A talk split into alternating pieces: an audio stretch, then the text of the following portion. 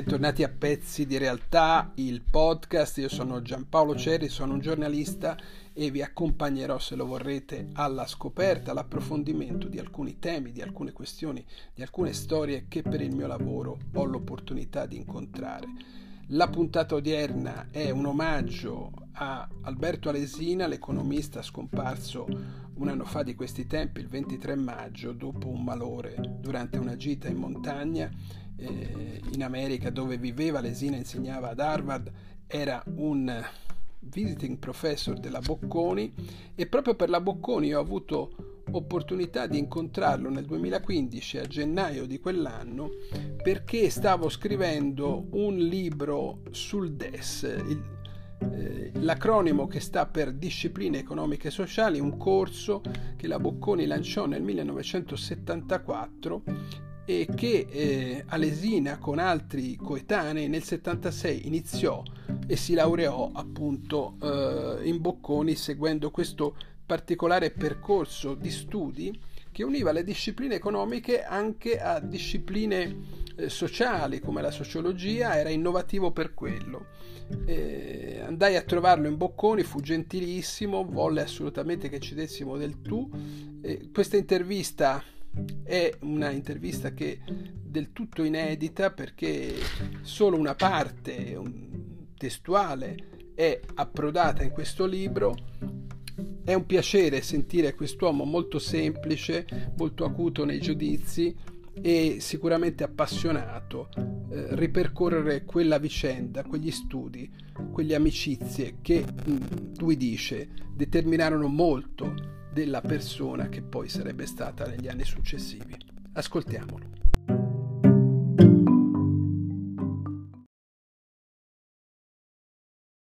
Io vado al liceo classico al Brescia a Milano ah. e avevo verso l'ultimo anno di liceo mi ero orientato a fare qualcosa di, sulle scienze sociali, diciamo.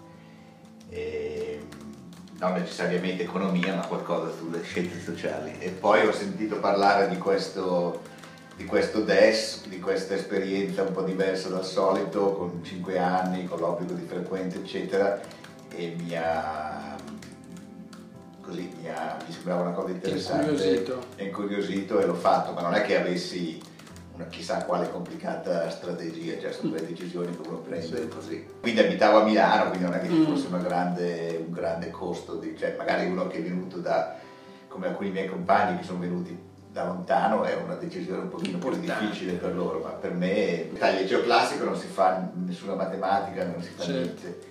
Io l'ho portato eh, ai tempi, come tutti i giovani, ero molto, ero molto di sinistra, quindi volevo fare, cambiare la società e quindi dicevo con l'idea marxista di quello che importa è l'economia, per, per, cambiare la società bisogna cambiare l'economia, quindi ero molto interessato al cambiamento sociale, quindi studiare l'economia mi sembrava la cosa più, più, più rigorosa, più naturale per cambiare la società. C'erano due, due miei compagni del liceo che l'hanno fatta anche loro, poi tutti e due hanno mollato quasi subito, l'ho dottorato il primo anno e io poi invece sono rimasto, ma no, c'erano due miei compagni che hanno, insomma, hanno fatto la scelta con me, in realtà il mio, il mio migliore amico del, del, delle, delle elementari del liceo e la mia fidanzata di allora mm. e la mia ragazza di allora. E abbiamo fatto tutte e due, tutti e tre questa scelta. E poi loro due però hanno, sono passati poi a aziendale e a politica molti descrivono l'impatto con tutti questi esami quantitativi, con questa, un po' sorprendente per alcuni, eh, appunto che si aspettavano un po' più un contesto un po' più sociologico. Fu una sorpresa anche per te? Fu una difficoltà? Ma, ehm, sì, eh, sorpresa sì, sì, direi di sì, la risposta è sì, nel senso che sopra, cioè, una sorpresa di quel tipo, ma soprattutto io venivo dal classico e da un classico tradizionale, quindi di matematica non abbiamo mai fatto niente. Cioè, per darti un'idea, io sono uscito dal liceo senza sapere il segno di maggiore o minore cosa volesse dire. e quindi è stato un impatto direi abbastanza brutale con, con, con la matematica.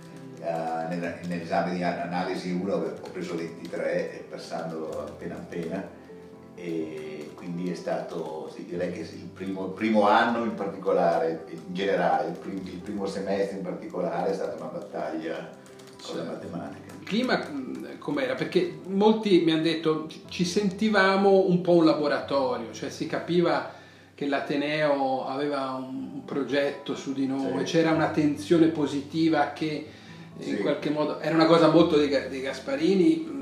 Ah, la mia impressione, sì, la mia impressione, concordo pienamente con questi, la mia, la mia idea è che Brambilla fosse, eh, che sicuramente Gasparini era d'accordo perché ovviamente essendo lettore se non d'accordo non sarebbe c'era la, la, la, voce che girava è che la grande diciamo, mente, la grande spinta dietro questo fosse Brambilla. Io avevo due impressioni, una che ci sentivamo questi aspetti di laboratorio, la seconda eh, che, che, che, secondo me ancora, ancora più positiva è che sente, io mi sentivo come in una classe di liceo.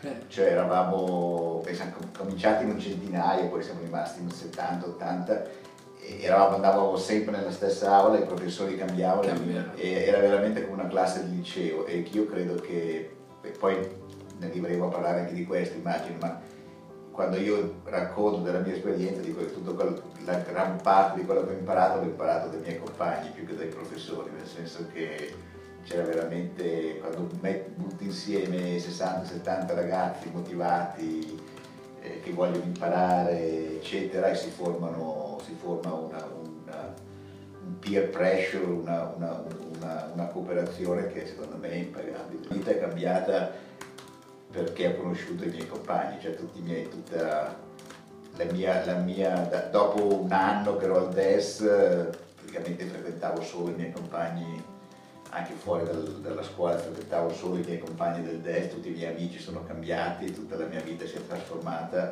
e diciamo che mi ha, veramente aperto la mente, questo rapporto con questi compagni mi ha veramente aperto la mente.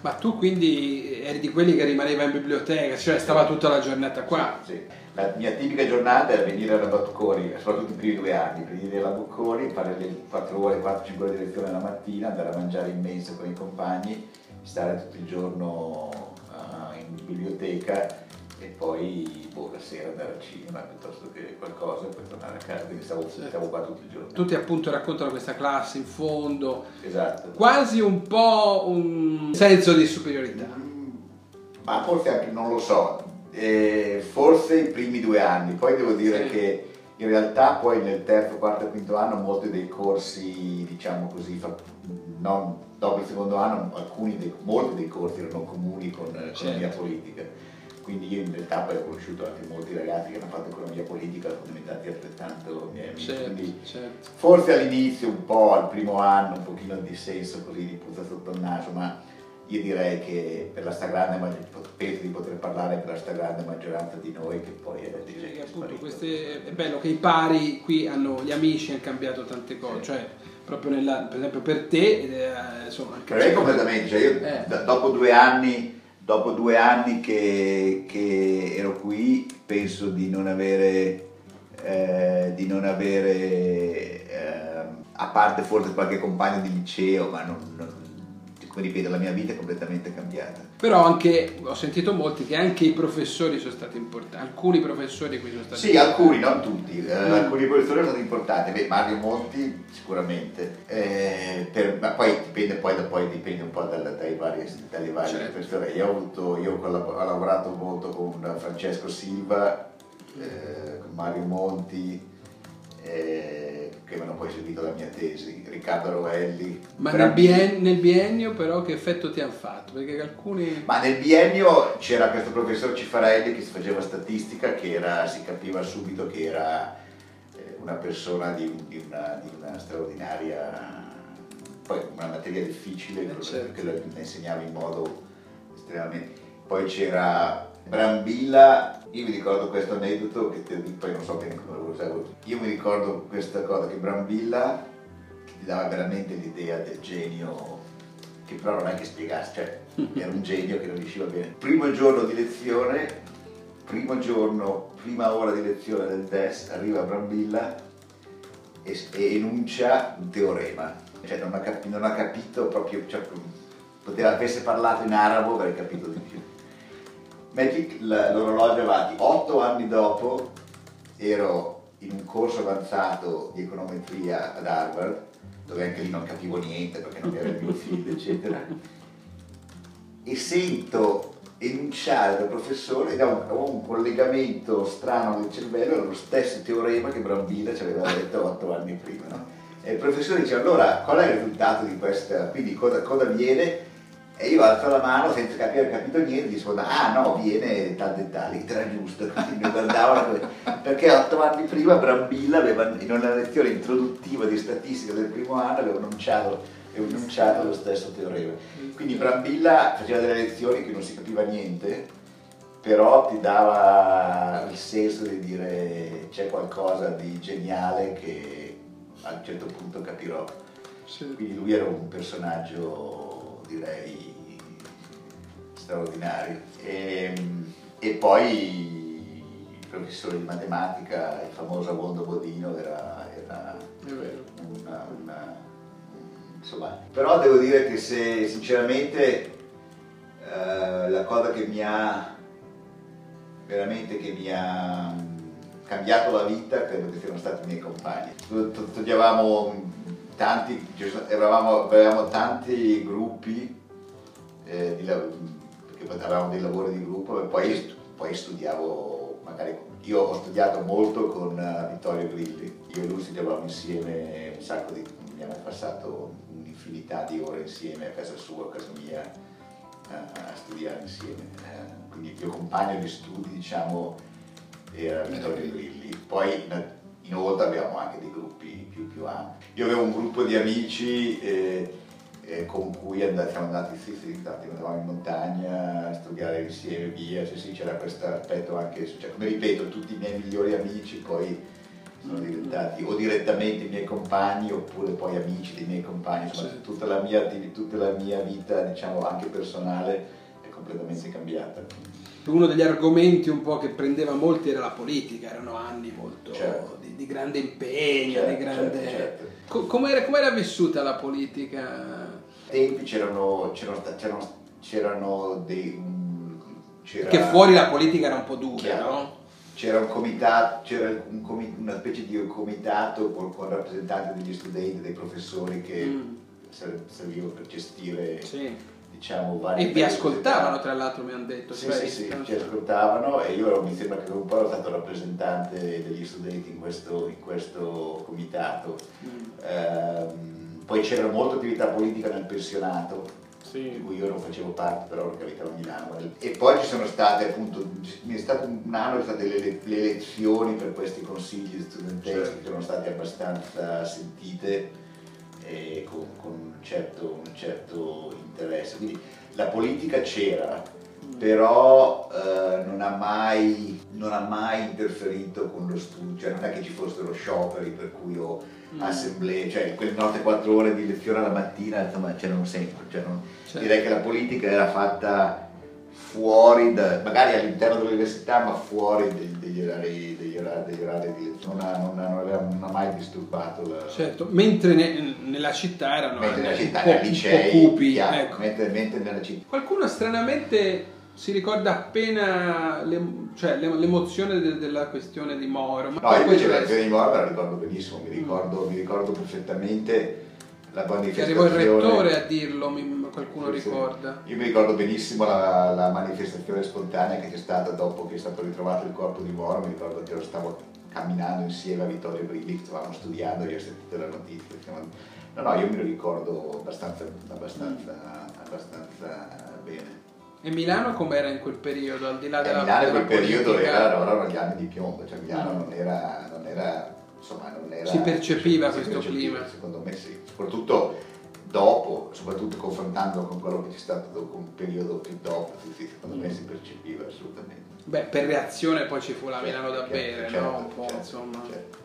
Si sì, Poi dopo il famoso sbarramento del biennio ognuno ha preso un po' indirizzato. Sì, secondo me, ecco, questa è una cosa che ci tengo a sottolineare, secondo me il biennio è, è stato veramente è stata una cosa, un'esperienza veramente eccezionale. Secondo me i secondi tre anni si potevano fare tranquillamente in due e secondo me sbagliavano a farci scrivere queste tesi di 300 pagine sproloquiate, eccetera, che non ha molto senso. Adesso giustamente fanno fare dei paper brevi. E secondo me il DES, secondo me il grande contributo del DES sono stati i primi due anni, in cui ci hanno riempito la testa di statistica, matematica, le cose basi. I secondi tre anni in cui facevi un po' i corsi che volevi tu, poi questa lunga, lunga, lunga tesi, secondo me erano troppi, si potevano fare tranquillamente in due e infatti studiavamo, io ho studiato infinitamente meno nei secondi tre anni che nei primi due, però il primo biennio è veramente mi ha cambiato la vita. Poi tu ti sei laureato con Monti e poi... Eh... Ho laureato con Monti, ho fatto un anno di militare, che a quei tempi era obbligatorio, e poi ho fatto, vado a fare il dottorato. E, e poi è stato, come dire, PhD, tu sei di quelli che ad Harvard, eh, sì. e poi mi sono laureato lì dopo quattro anni, poi sono andato due anni alla Carnegie Mellon University, che, e poi sono ritornato ad Harvard, sono rimasto lì e poi ho fatto un anno sabbatico. Ecco L'episodio di Brambilla è interessante, no? Perché tu lì eri là che non capivi molto di trigonometria, ma per te il DES è stato un po' un benchmark rispetto a quello che vi insegnavano agli States, cioè ti è capitato oltre a quell'episodio lì che è un aneddoto di dire però cioè, la preparazione in boccone è sì. stata importante. Sì, sì, sì, eh, direi sicuramente direi che noi a parte qualche persona un pochino più anziana di noi, tipo lo stesso Mario Draghi che ha fatto il dottorato all'MIT, Francesco Giavazzi che ha fatto il dottorato all'MIT, eh, comunque a parte qualche piccola eccezione, ai tempi la cosa standard era per persone andare un anno in università e poi tornare subito in Italia per tenersi, insomma, per, per entrare nella carriera. La mia generazione, quella di Guido Tabellini, la mia, è, è stato eh, di Vittorio Grilli e altri della mia, mia stessa classe, è stata la, la, prima generazione che invece è andata ed è rimasta, ha finito il dottorato e poi molti di voi non sono neanche poi più tornati dopo il dottorato ma dopo di noi è iniziata direi la valanga di persone che dalla Bocconi e dal DES che venivano negli Stati Uniti. E, e a partire dalla nostra generazione siamo arrivati lì con una preparazione più che adeguata per cominciare il dottorato, nessuno di noi si è mai sentito e tutti eravamo spaventati, tutti arrivavamo lì pensando sono il più cretino della classe, mm. però in realtà sia allora come adesso, facendo delle opportune differenze di livelli, perché adesso gli studenti di adesso sono molto più bravi di noi, ma eh, siamo sempre arrivati più preparati della, de, della, media di coloro che iniziavano il dottorato, quindi non, mai, non abbiamo mai avuto problemi. Se tu dovessi sintetizzare un po' quello che è stato l'imprinting di questo corso, che tu poi nella tua vita di, di, di studioso, ti è mai capitato di dire questa è stata proprio l'impronta che c'è secondo me l'impronta è stata proprio questa, di eh, insegnare l'economia in modo moderno, cioè, cioè un, insegnando l'economia non come ai tempi si faceva in molte università, cioè studiare economia voleva dire che cosa, che cosa voleva dire Keynes o Graffa nel capitolo 15, nella, nella, ma, studiare economia vuol dire, voleva dire risolvere problemi, voleva dire l'economia, non dico come una scienza, ma insomma l'economia come, come eh, fatta come, come, una scienza sociale, quindi con, con, eh, non come storia del pensiero economico, eh. però coniugata con, con, coniugata con uh, un'attenzione ad, altre scienze sociali come la sociologia, il diritto, eccetera. Anche se magari poi quando dovevamo poi studiare diritto, sociologia, eccetera, ci sembrava tempo perso perché le cose importanti erano matematica ed economia. Poi in realtà eh, col senno di poi questa, questa, questa diciamo, attenzione alla, ad altre scienze sociali poi ci è, servita molto. Quindi a risposta alla tua domanda direi coniugare un modo moderno di, di studiare l'economia, cioè fatta a risolvere problemi e non a, a storia del pensiero economico con una, un'attenzione anche a, a, campi al di fuori certo. dell'economia. Eh, qualcun altro oltre Grilli ha, come dire, è stato poi vi siete rincrociati? Ma ehm, con, con, con, Grilli non ho mai perso i contatti, non è, non è che sentissimo tutti i giorni, no, tutte le settimane, certo. però diciamo a distanza di ogni, ogni qualche mese ci, ci, ci, risentavamo, poi ci siamo anche visti qualche volta dopo, eh, anzi un paio di volte quando ero al tesoro ho partecipato a un paio di cose che organizzavo, ma insomma, eh, quindi con Grilli siamo rimasti in contatto parecchio. Con, um, con alcune altre persone per motivi più personali che con alcuni che sono venuti a fare il dottorato poi negli Stati Uniti siamo rimasti in contatto, non solo con Grilli che è venuto a fare il dottorato ma anche con altri che sono qualche altro che è venuto e siamo rimasti in contatto, per esempio con Daniela Roveda che adesso lavora da solo, con lei eravamo molto amici, siamo rimasti in contatto sempre. E, quindi, e poi qualche altro con motivi diciamo così personali certo. che professionali. E poi quando, quando negli ultimi 7-8 anni, 10 anni che passo più tempo in Italia, perché sto un po' alla Boccone qualche mese all'anno, mi capita a Milano di incontrare professionalmente un po' di ex compagni